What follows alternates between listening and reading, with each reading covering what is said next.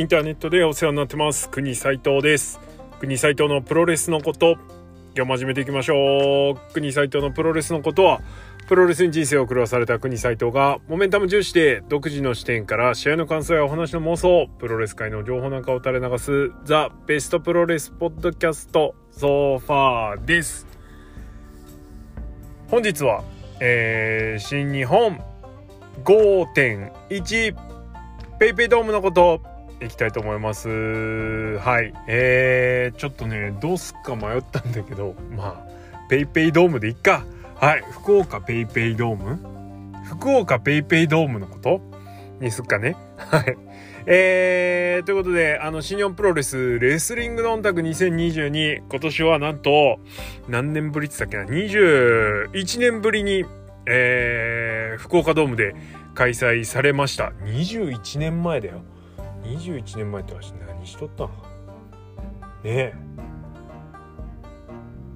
何してたっけな、思い出せないということで、はいまあ確実に言えるのは、その頃はあんまりというかほとんどプロレス見てなかったっていう感じですね。シュープロを立ち読みしてたぐらいの感じですね。はい、でまあそんな久々の福岡ドーム大会ということで、まあ 1.4 はともかくですね、その前のドームっていうのが意外とセッティングとかもしょぼかったので、もう花道もないしみたいな感じだったんで、今回どうしてくるかなと思ったらほぼほぼフルセットみたいな感じの、セッティングでしたね。花道がねバカでかかったですね。普段ってリングちょっと引き気味で正面から撮ると花道が映って、その脇にいるお客さんがもう映ってる状態だったじゃないですか。ただめちゃめちゃ花道と客席の幅が取られてたので、いやあれ花道側の客席の人ちょっとしんどいっすね。なんかねめっちゃ広いと思いました。花道から客席までの間が、まあ、あれ規定なのかな。はい。で、さらにですね、ちょっと現地の人大丈夫だったかなという、まあ、特に、誰かの心配をしてるわけでもないんですけれども、普段東京ドーム大会の時って、リングの下というか、まあ、ステージみたいになっていて、一段、まあ、しかもそこそこ高い段差の上にリング立ててるんですね。なんで、まあ、アリーナの人でも少し上にリングがあるから見やすいという状態だったと思うんですけれども、今回ほぼ地べたのような感じがしたんですね。あれだとアリーナの人はもうちょっと後ろになっただけで全然見えねえけど大丈夫なのかなってやや心配。はい、まあ、少しねスタンダード仕様とは違う感じでは、違うドーム仕様ではありましたが、これが福岡ドーム仕様なのかどうかちょっと分かんないですけど、はい、まあそんな感じで興行は、進みましたというか始まりました。全体通していくと、今年ベスト興行かな、国内団体、の興行としては次団体の 1.1.5 も超えてきたし、まあ、当然この前の両国大会も超えたと思いますし、これだけの規模とですね物量を放り込んでこれるのはやはり新日本プロレスだけだなと改めて思わされた、はい、分厚い興行でした。そんな、5.1 新日本プロレス、福岡ペイペイドームレスリングドンタク2022のレビューをですね早速いきましょう。第1試合、スペシャル6人タッグマッチ、武士高木慎吾 XVS 高道の句太一ザックセイバージュニア。はい、この X は藤波辰巳がコロナ感染で、流れてしまいまして、まあじゃあ誰か代わりに呼びましょうということでの X だと思います。まあ、この X にねそんなワクワクするような人を放り込んでくるわけはないので、まあそれなりに無難な人選になるなと思ってたんですね。そもそもですよ、藤波辰巳よりもビッグネームだったり、藤波辰巳が上がることよりも話題になるような人が来るわけはないので、じゃあ誰だって思えばよかったんですけど、別に特に興味なかったんであんま考えてませんでした。はい、結果誰だったか、越中史郎まあいいんじゃねって感じですね。ちょっと前に高木が俺と武士にもなんかゆかりがあるみたいなこと言ってたんですけど、未だになぜ腰中四郎が高木慎吾と武士にゆかりがあるかがよくわかりません。誰か教えてください。試合10分15秒、太一が、太一式下道クラッチで高木慎吾からフォールを奪いまして、勝利しております。この2人、太一と高木慎吾は、ついこの間、KOPW2022 を、広島で争い待ちで、そちらの方はレビュー特にあんまり深くしてないんですけれども、30カウント、選手で勝てるという試合をやっております。この試合が意外と面白くてですね、本当、それぞれお互いの技のダメージ値がカウントで示される、結果的にねということになりまして、非常に興味深い試合でした。面白かったですね。はい。で太一も高木もなんかもう一回みたいなムードを出していたところでのこの決着なので、続くが間違いなくありますね。はい。そして最近見たこの X 腰中四郎なんですけれども、最近見た腰中の出た試合の中で最も腰中が動けてたかなと思います。はい。いろんな団体に上がってね、ちょこちょこですけど試合してる腰中四郎なんですけれども、その中でもですね、一番というか結構というかかなり動けてたなという印象です。もともとねそんな激しい動きをするような選手でもないんですけれども、それでもやっぱりねどうしても衰えは隠せないみたいなところありましたが、だいぶハッスルしてましたね。はい。ということでこの試合、なんとザック・セイバージュニアですね、全 IWGP 世界ヘビー挑戦者を第1試合に、そして KOPW2022 で激闘演じた2人をですね予想に置いての第1試合だったんですけれども、非常に面白かったというより楽しかった試合ですね。はい。さあここからザック巻き返してくれるかな第一と高木は面白い試合また見せてくれるかなって感じです。今度どういうルールかっていうのもねちょっと気になりますね。はい。あと武士のマスクがとってもかっこよかったので、ずっとあのマスクでいいんじゃねって思いました。はい。いやー、そしてバックステージで聴衆オマージュやりまくってますね、ほんとね。はい。いやー、面白いこの2人。はい。さすがプオタって感じですね。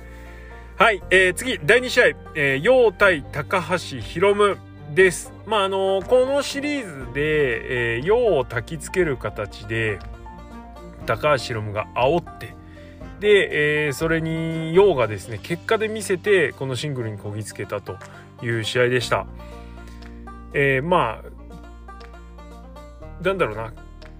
形上陽が仕掛けたことには一応なってるんだけど、まあどっちかっていうと火つけたのひろむじゃんみたいな感じ、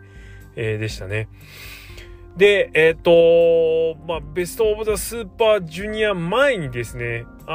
タイトル戦でもないけれども組まれたこのシングルの試合というのをどう受け取ればいいのかなと思ってなんとなくポーっと見てたんですけど、はい、そのポーっと見てた感じがこうグワッと上がることなくですね結局試合が終わってしまいました。ヒロム的にはもっとこう感情を出させたい、盛り上がらせたい、というのがあったと思うんですけれども、そこまでに至らずと、これは陽がその気がないからなのか、それとも高橋ひろむがそこまで引っ張り上げられなかったのか、ちょっと判断つきかねる部分あると思いますけれども、ここで2人が試合をして、こういう因縁というかね少し流れができたということは、これきっとベストオブザスーパージュニアに繋がってくるんだろうなぐらい思ってました。試合時間も9分59秒タイムボム2、一応タイムボム2まで出させてるんですね。出させてるというか出していただいてるというか、はい。で高橋が勝利してます。例えばね昨日のノアで一昨日のノアで鈴木小太郎、進むゆうやっていう試合がありました。意図はわかるんだけれども面白くなかった試合っていうのがありましたけれどもぶっちゃけちゃったけどね、はい、この試合はもう意図はわかるんだけど、そしてより盛りだくさんなんだけど面白くない試合でしたね。難しい。まあね、ようにこう熱くなれみたいな感じでね、もしくはねヒールターンしたいとかね、まあ正直どっちの意見も安直だなとは思いますけど、かといってじゃあどうすべきかっていうのがあまり思い浮かばないっていうか、はい、なんだろうな、やられて大逆転で勝つスーパーベビーフェイス型だとは思ってたんですけど、なかなかそういうシチュエーションに恵まれないというかいうところがあるので、まあいい試合が見せられないというところがあるかな。もうちょいアンダードッグ感出るような感じに、ね、なるといいんですけど、はい、難しい。ちょっと迷路はまっちゃってる感じですかね。はい、続いて第3試合、スペシャルシングルマッチ、タンガロア vs 高橋裕次郎、この2人はネバーの6人タッグを巡る攻防で、直接決着がついた2人という感じでした。試合の方は11分33秒エイプシットでタンガロアが高橋裕次郎から勝利してます。まずこの試合一番の注目というかポイントはこれですね、タンガロアのコスチューム、はい、どう見てもマイフェイバリットドラゴンボールキャラクター、ベジータですね、でした。全然気づかなかったけど、誰これなんか見たことあるのなんだろうなと思ってたんですけど、ベジータですね完全に、はい、発見した人素晴らしい。我がタイムラインでは T2K さんがねお気づきになられてましたね。素晴らしい、はい、さすが何がさすがさすがだよ、うん、さすがっすね、はい。でまあなんだろうな、そうだな、むずいな試合はね別にまあまあ面白かったんですけど、なんだろう、意外性というか驚きというかがないというかね、タンガロアがすげえ意外なこと結構やってるんだけどなんか爆発しないというか、うおーってなんないっていうのは何なんですかね。下手にこういろいろできすぎちゃうからなのかな。まあすごいエディットレスラー感出てたんですけれども、まあこんだけね6on9なんかもやっちゃったりしてこんなんできるようになったのもヒールやめたからベビーフェイスになったから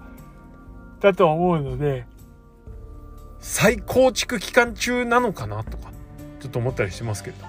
まあそれでもねフィニッシュはエイプシット、ですからこれを上手に使ってねやればいいんじゃねえのって感じです。ショーの乱入などもありましたが、邪道さんの出動で、この危機は脱してですね、はい、無事勝利しました。ショーを排除する時に使ったパワーボムがめちゃめちゃすごかったです。これフィニッシュでいいじゃんっていうね、T はダイナミックボムもやりますけどタンガロアは、はい、T だけにね、あれフィニッシュでよくねエイプシットよりもうダイナミックボムフィニッシュいいと思うんだよな。ペタンって座るねライガーボムみたいな感じですよね、シットダウン式っていうの、はい。あれちょっと使ってほしいなって思います。フィニッシュちょっとエイプシットやっぱちょっと嘘技だからねフィニッシュはちょっとっていうのが正直なところです。はい、でも面白かったですね。つうかロアが勝ったのが良かったです。これ繋がれって思いましたね。玉勝てって。はい、次 IWGP ジュニアタッグ選手権、チャンピオンマスターワト田口竜介、vs 同期金丸義信は9分10秒エビ固めですね。一応フィニッシュ的にはエビ固めになるんでしょう。まあ実質ケツを抑えみたいなケツを抑えつつのエビ固めっていう感じですね。ワトが要所要所でいい動きを見せ、金丸田口が、緩急をうまく使い分けみたいなね。そして、同期は今多分上りてきてるところだと思うんですけど、はい、まあこの4人中入ってもそのなんだろうな、遜色なくなったというか、負けるマンだから1枚落ちる、まあ、そんなこと思ってる人いないかもしれないけど負ける人だからダメみたいなのはもう全く感じさせない戦いぶりでしたね。鈴木軍にもう一枚誰か入ってこないとこのポジションから抜け出せないと思うし、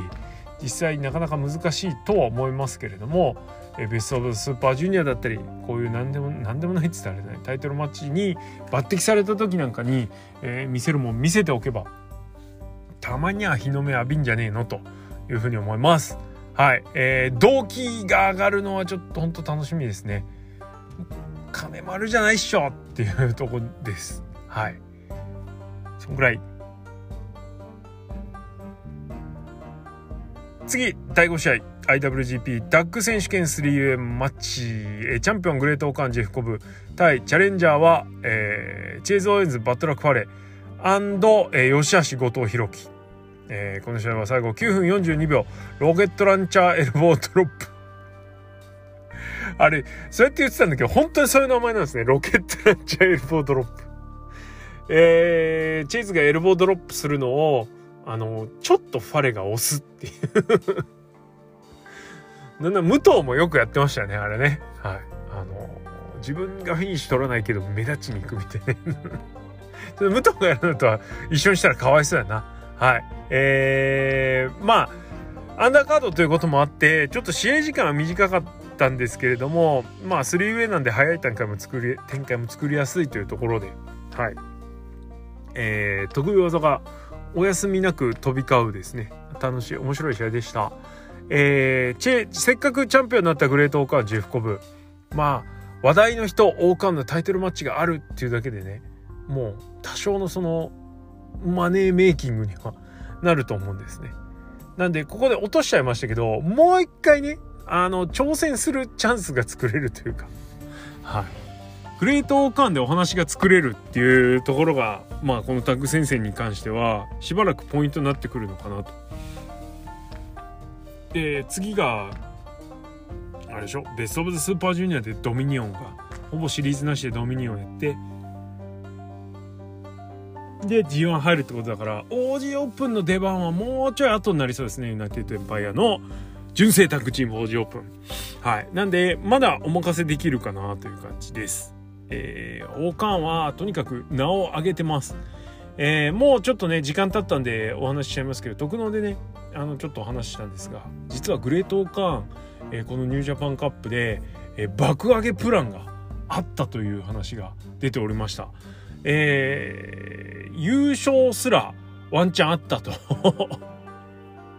いうことがありましたので、まあこれがですね、実現したらというか、この G1 で実現したらこれどえらいことになるぞと。まあただちょっとねドームのチャレンジャーになっちゃうっていうところがちょっと気になるところではあるんですけれども、まあでもグレートオーカンちょっとこのビッグウェーブは逃してはなるまいっていうところなんじゃないですか。やっぱり露出が上がって世間的知名度が上がるっていうことはタイトルに近づく一つ重要なファクターですからね。はい、どんなユニットにいようがどんなキャラクターだろうかというか、むしろこんな分かりやすいねザ・プロレスラーみたいなキャラクターもないですから、まあ、今が上げ時なんじゃねえのというふうに思います。次はおそらくこのチェイズ・オーエンズ・バトラック・ファレー対グレート・オーカン15分になると思います。はい、まあ後藤と吉山氏も頑張ってないわけじゃないんですけれども、こ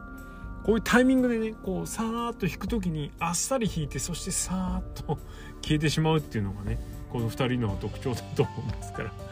頑張ってください。はい、さあそしてベストオブザスーパージュニアの出場メンバーとブロック分けの発表がありました。簡単に舐めていきます。 A ブロック、田口竜介、ヨウクラークコナース来ましたね LA 道場から。これ楽しみっすよ。もう LA 道場ジュニアなんだけど全然ジュニアじゃないぐらいすげえ試合してますからね。はい、これ期待です。絶対もう野毛組には負けんっていう気持ちで来ると思いますからね、ちょっと楽しみです。高橋宏夢、金丸義信、そしてインパクトからエースオースティンが、登場です。まあエースってわけじゃないですけど、インパクトでもまあまあトップグループに入る人ですね。ジュニアの枠に抑え込むのもちょっとどうかと思うんですけど、もともとねインパクトはそのジュニアっていう枠があんまりないから。ただまあ X ビジョン通ってきたりしてる人なので、ジュニアっちゃジュニアだしとは思うんだけど、そっかーっていうね。インパクトでの格を考えるとちょっとなんか随分落として始めるじゃないって感じですけど、まあ日にちはこういう感じっちゃこういう感じですからね。はい、まああんまごちゃごちゃ言ってもしょうがない、試合で見せるもん見せればついてくるもんもついてくるんじゃねえのって感じです。次、来ましたね、アレックス・ゼイン。ようやくですよ。コロナ禍、ちょい前ぐらいから新日に上がり出していて、ちょっと前はどこに来てたんだっけあれ、 OWE ストロングハーツとか大日もちょっと出てた、フリーダムズだっけ、まあいずれにしても日本に来てた時期がありました。どこ出んのみたいなタコベルで飯食ってたんですよ。俺がタコベル行った時に多分プロレス見る前だな、なんかどっかの団体見る前にタコベル行って腹ごなししてたらアレックス・ゼインがいたんですよ。当時来日中だった。あれアレックス・ゼインやあれと思って思わずね離席をした時に声かけたんですね。でだからよくよく調べたらこの人タコベル超好きらしくてタコベルレビューをしてたんですよ。カメラ置いて何やってんだって話なんですけど、そこにちょっと乱入しましてですね、ひとしきり話をしてで写真撮ってもらったりしたんですけど、そしたらねその模様がうっすら YouTube に映ってるっていうまあ確かに収録中に入ったから撮ってたんかなって感じなんですけど、はい、そんな出会いがありました。まあその時もねお前どう出んのみたいな話とかちょっとしたりしたんですけど、まさか新日本にね来れるようになるとは、でかい割にね身軽なんでちょっとびっくりしちゃうかもしれないです。このベストオブザスーパージュニアハイフライヤーとしてはこのアレックス・ゼイン、結構期待していいと思います。次フランシスコ・アキラ、全日本から新日本に来ましたね。はい、はいまあ、いろいろ聞いてますけど来ました。次、石森泰治、これ今日この後あれですけど、まあもう言っちゃいます。チャンピオンになりました。石森チャンピオンでのベストオブザスーパージュニア突入です。いやこれ強いよ。はい、そしてショーです。いやここでね気づくべきでしたね。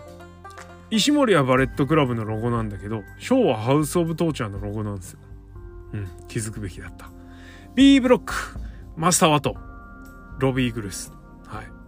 久々ロビーですね。おかえり。そしてティタン。来ましたね。メキシコ枠、CMLL 枠。あったんですね。はい。そして武士。今日チャンピオン落としちゃいました。エル・デスペラード。でもって同期。で、ちょっと戻っちゃった。いや、来ました。グレート。ストロングハーツのエル・リンダマン。これは期待ですね。国内多団体枠というか、まあ、ストロングハーツ新日本が、だいぶこう今仲良くやってるっていうのは、もう明白なんですけれど、チャンピオンですからねグレートの今リンダマンはね。なんでこのグレートのチャンピオンがベストオブザスーパージュニア、まあ、このリンダマンはベストオブザスーパージュニアに組み入れられることは全く何の意義もないんですけれども、何を見せるかっていうのはちょっと注目ですね。はい、そして AEW、ブラックプールコンバットクラブですね。ウィリアム・リーガル卿、ジョン・モクスリー、ブライアン・ダニエルソンのチームに名を連ねる男です。ウィーラー・ユータ登場。いやーこれはね上昇株ですよ。なんだろう、ニュ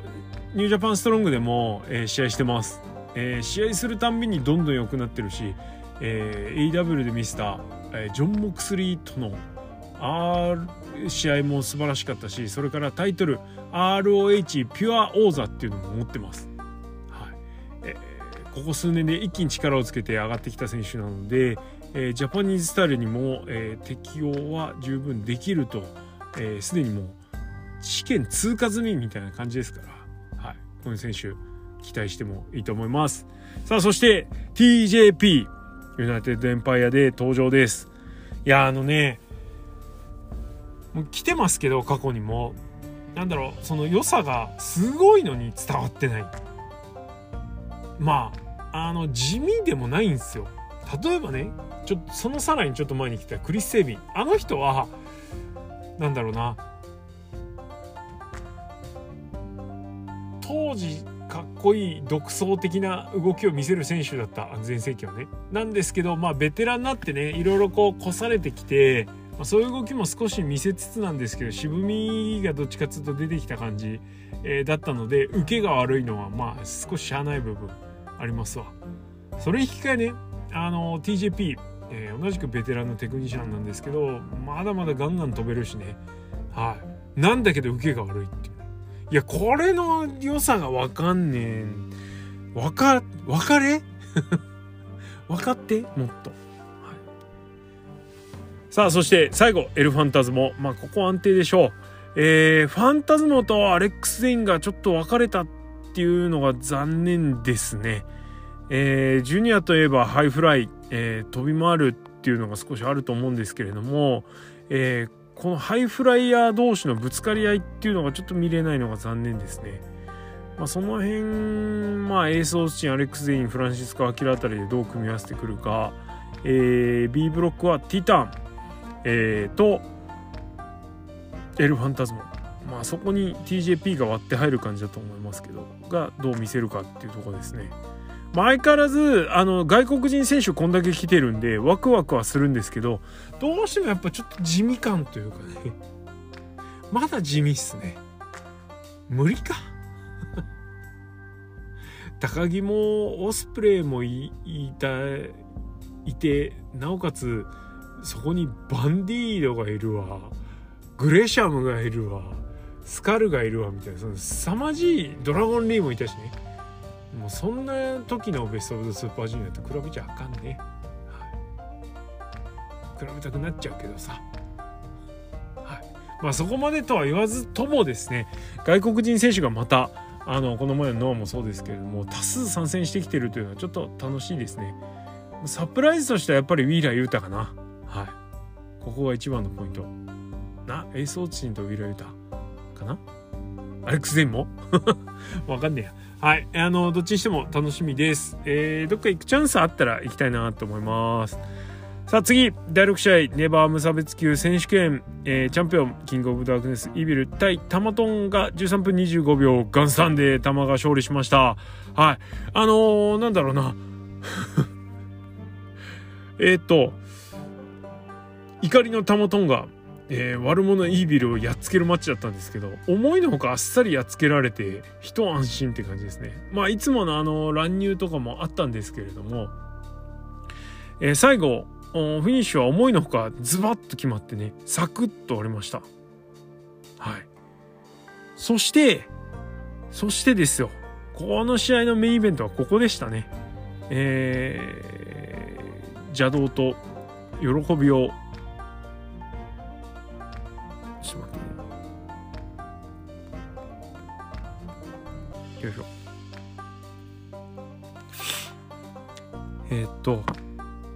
これどういう流れだったんだっけ。勝って邪道が抱きついてたんですよね。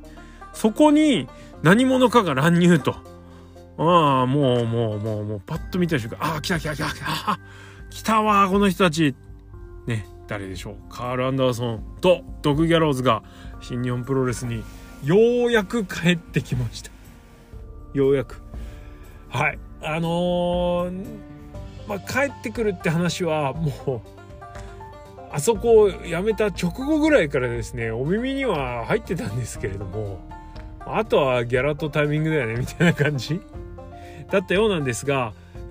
そこがねようやくバツッと噛み合って、はい、復活と相なりました。まあいろいろあってね、海外団体で活躍、 WWE 辞めた後も活躍をしてたわけですけれども、やっぱりねこの彼らの心は日本にありということで帰ってきてくれたのがまず何よりも嬉しいです。そして、スーパーベビーフェイスとなったタマトンガ、タンガロアとこのカール・アンダーソンとキャローズが、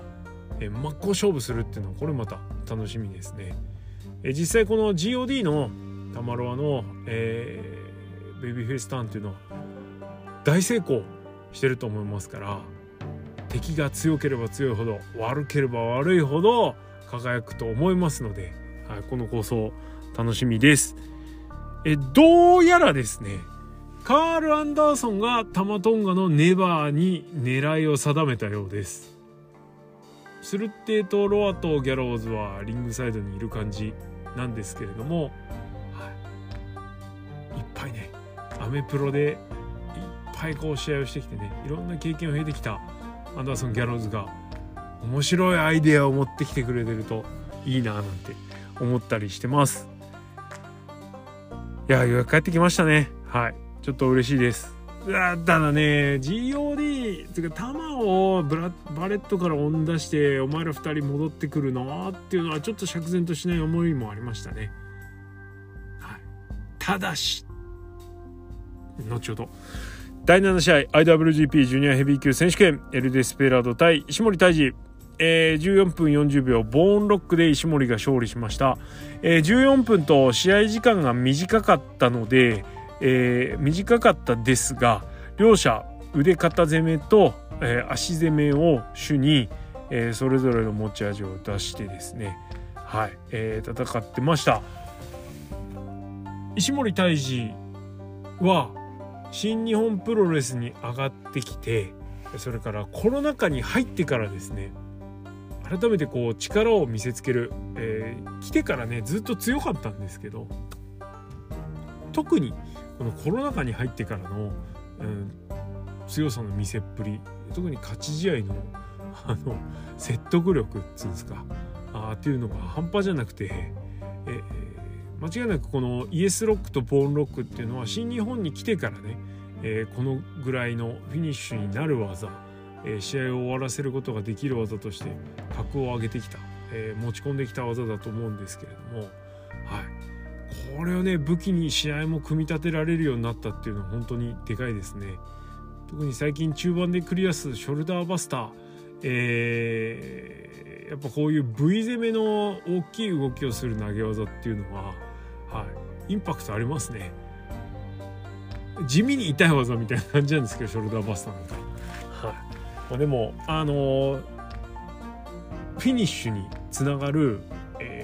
つなぎ技なんでがインパクトがあるっていうのはいいことですね。印象付けにもなるし、見てる方も分かりやすい。はい、この晩年というか、キャリアも中盤から終盤に差し掛かってきた石森泰治が改めてですね、こういうなんていうのかな、全盛期クラスというか全盛期ですよね、級の活躍をしてるというのは本当にすごいと思います。面白かった。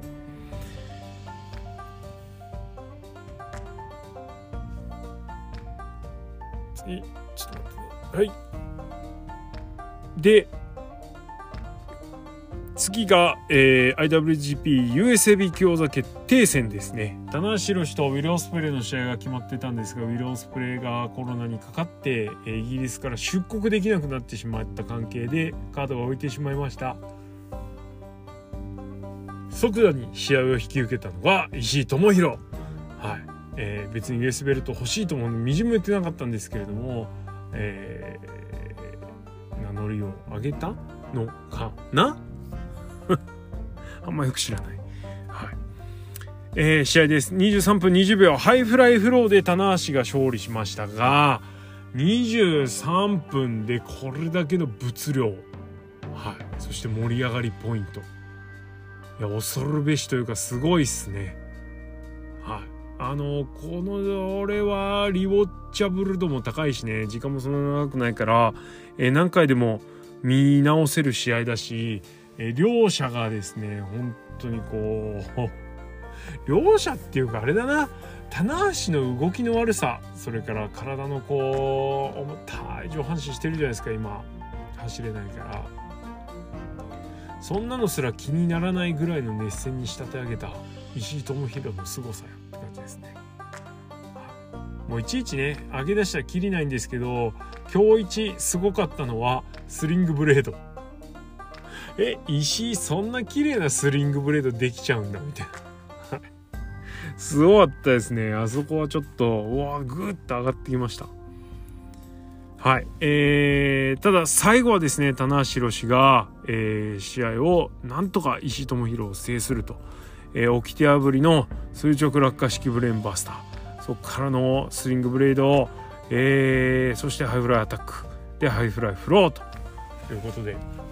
ちょっと残念だったのはちょっとなんかネバーみたいな、ネバーを思い起こさせるかのようなラリアットだったりカウント1の攻防があったのがちょっと邪魔だなって思ったけど、ネバーとじゃあ何違うんですかみたいな、途中で一瞬頭がネバーモードになりましたよね。棚橋がラリアット連発しだした時はそこは差別化してほしいですけど、すげえ試合だったし、いい試合だったから良かったんじゃないですか。メインイベントといっても全然問題ないぐらいの、質量の試合でした。さすがっすね。そして勝った棚橋を、棚橋の後ろにですね、また誰かが来ます、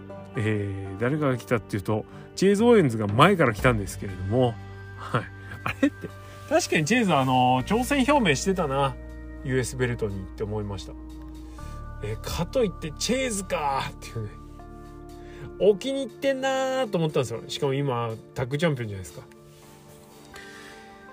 こんだけの物量あってチェイズ出てくるのはちょっとやっぱまだまだ役者が足りねえなっていうところだったんですが、後ろから長身のマスクをかぶった選手が、襲ってきます。そしてですよ、なんつったらいいのまあキルスイッチですわな、どっちかっていうと俺の、最初のインパクトとしてはうわバレットの誰かが加入だーっつってグッてなった瞬間に、最初はさすがにキルスイッチって思いました。だけど違うんですよね、名前忘れちゃった、ジュース・ロビンソンの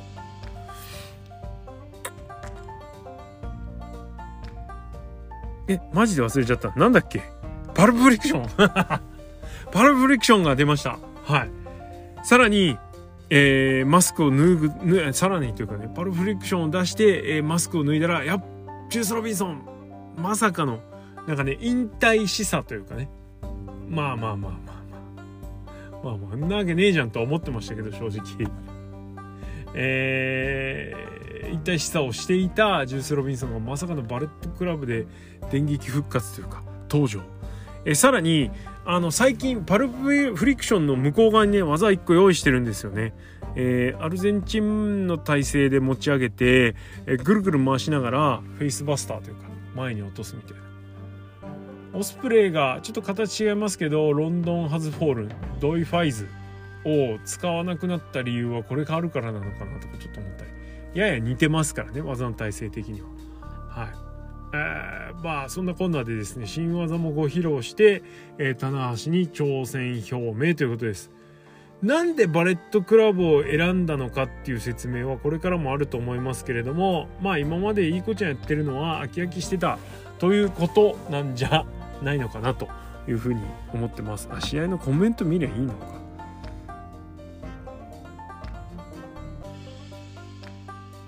いやでもね、このいい試合を見せてくれた後にさらにお話が進むサプライズが用意されてる。そこにこういう形で、また新しいキャラクターが絡んでくるっていうのは本当すごいですね。なるほど。はい。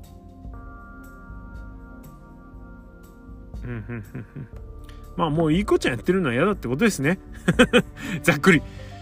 はい、じゃあメインイベントです。第9試合 IWGP 世界ヘビー級選手権チャンピオン岡田和親 vs チャレンジャー内藤哲也は34分12秒レインメーカーで岡田が、勝利して4度目の防衛に成功をしました。岡田内藤のベスト更新になるかぐらいちょっと思ってました。試合中盤ぐらいまでは中盤ぐらいまではね、そんなに動きもないから動きもないっていう、その試合展開的にあんまりこう激しい動きが15、6分までないので、削り合いというか有の時間がありますから、まあもしかしたら内藤岡田のベスト更新しちゃうかなっていう予感はありましたが、試合終盤に行くにつれてなんかちょっとちげえな感があれ、ちょっとそのちげえな感がねうまく説明できないんですけど、なんだろうな、今までのその岡田内藤でやってきた、それからなんだろうな、受けてたシーンっていうのがいろんな形で盛り込まれていたんですけれども、あんまりですねそれが強く心に響いてこないというか、なんだろうな、これ期待が高かったがゆえなんですかね、ちょっとうまく言えないけど、まあね、岡田がフランケン切り返してなだれ式のジャンピングパワーボムやったりとかもしてたんですけど、なんかちょっとあれでしたね、最後にちょっと新しい展開があったもののちょっと重ためだったかなとは思いました。はい。フィニッシュ直前に岡田が円髄切り出すわ、卍と見せかけてのエメラルドフロージョンみたいになってましたね。はい。そして最後はレインメーカーでビシッと締めるという形で岡田和親が勝利したんですけれども、ちょっとねやっぱりガウン含め、猪木オマージュをここに来て岡田が放り込んできてます。円髄切り卍っぽい形。50周年イヤーということで、猪木、アントニオ猪木ですね、一度は捨てたアントニオ猪木をもう一度担ぎ出すという決断をしたということは、ちょっとどうかなって思う部分がないわけではないというか、むしろ都合よくね、良すぎんなと思ってますけど、なんかね捨てたからこその回復だったみたいな感じも言ってたこともあったような気がするので、また引っ張り出すっていうね、なんかこううんって言ってくれそうなタイミングじゃないですか、もう今って本人弱ってるしずるみたいないう感じなんですけど、まあいいでしょう、ちょっと多めに見ましょうよ、50周年見ましょうよっていうか自分にね言い聞かせる、見てあげるよっつって。はい。新技が出たり、なんかもうほんとね先がちょっと読めるというか、読めるって言うとあれだな、先に期待が膨らむようなですね技をでも見せた部分あったんですけど、惜しいですね、突き抜け切らずという感じでした。結局岡田内藤でもね面白かったですよ。はい。全然面白かったんですけど、はい。最後は岡田が勝って防衛という形です。ひとしきりマイクもやってですね、つまんねえマイクやって岡田の勝った試合のマイクはつまらんな、何言っても相変わらずだなって思うんですけど、そのマイクをしてですねひとしきりやってもう閉まるってなったと思ったら、いつもだとここまでがっちりあれさせてから入ってくるってことなかったと思うんですけれども、はい、 J ホワイトが来ましたよ、ようやく待ってたぜっつって、はい。J が新日本プロレス日本のリングに帰ってきました。改めて久々の登場ということで丁寧なイントロダクション、アメリカで試合を積んできたということ、それから改めておそらく自分のスタイルというかね、を確立して戻ってきたというところもあるので、強いインパクトをねJ ホワイトとはどういうやつなのかっていうのを示す必要があったと思います。はい。俺はスイッチブレード J ホワイトだで一番価値あるレスラーでラストロックンローラーでマジソンスクエアガーデンを大会を一人でソールドアウトした男だでキングスイッチで、4冠ベルトでベルトコレクターでバレットのリーダーでカタリストだって言ってね、プロレス界のカタリストだって言って、もうすごい人なんだっていう自慢をひとしきりマイクでした後に岡田にブレードランナーをお見舞いして、そして、現在のバレットクラブ本体って言ったらいいのメンバーが入ってくると、メンバーは J ホワイトを筆頭に、グッドブラザーズ、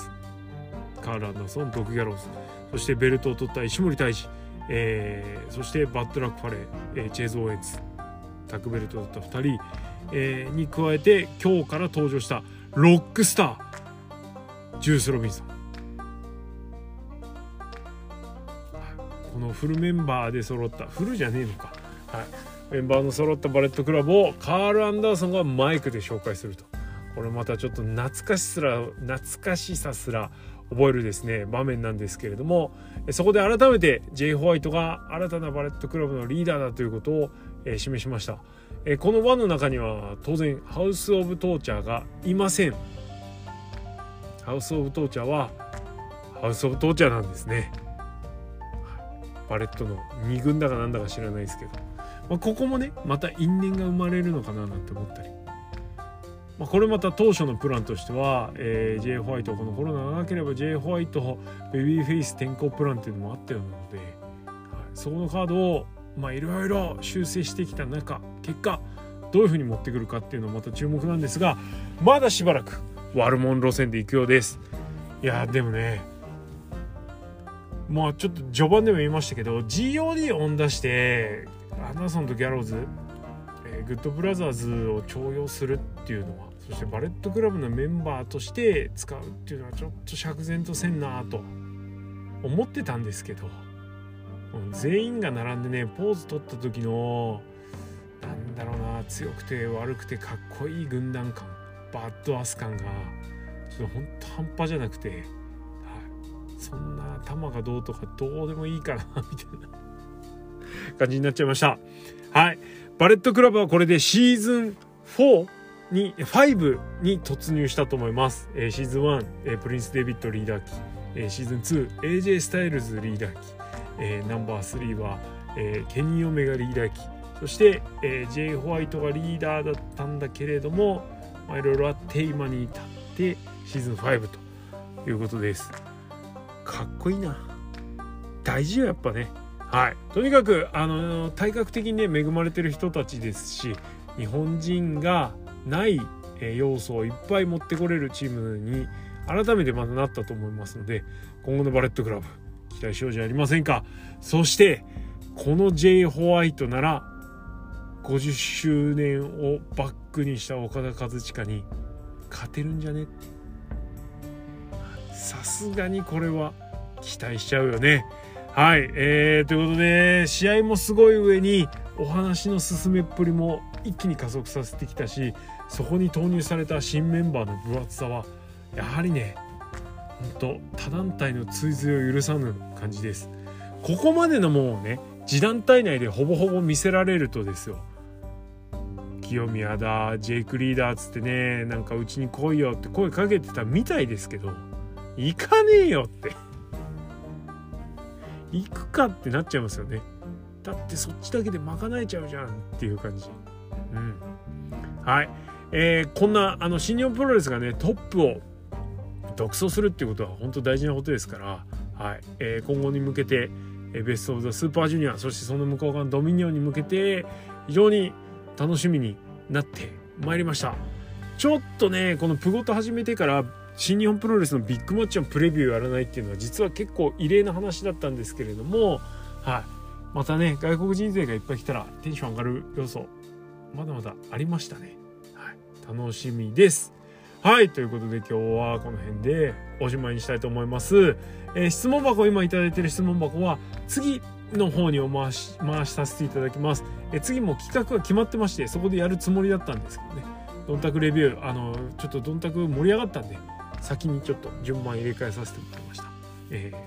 今質問箱を出してるけど答えてないよっていう人、ちょっと待っててください。はい、ということで国斉藤のプロレスのことはリスナーの皆様のリアクションがガソリンです。意見感想やご質問などありましたら質問箱もしくはハッシュタグプごとによろしくお願いします。それから徳のプごとスタンド FM というアプリで月額300円でやっております。ちょっとした裏話とか、それから噂話ですね、海外サイトから引っ張ってきた噂話のご紹介、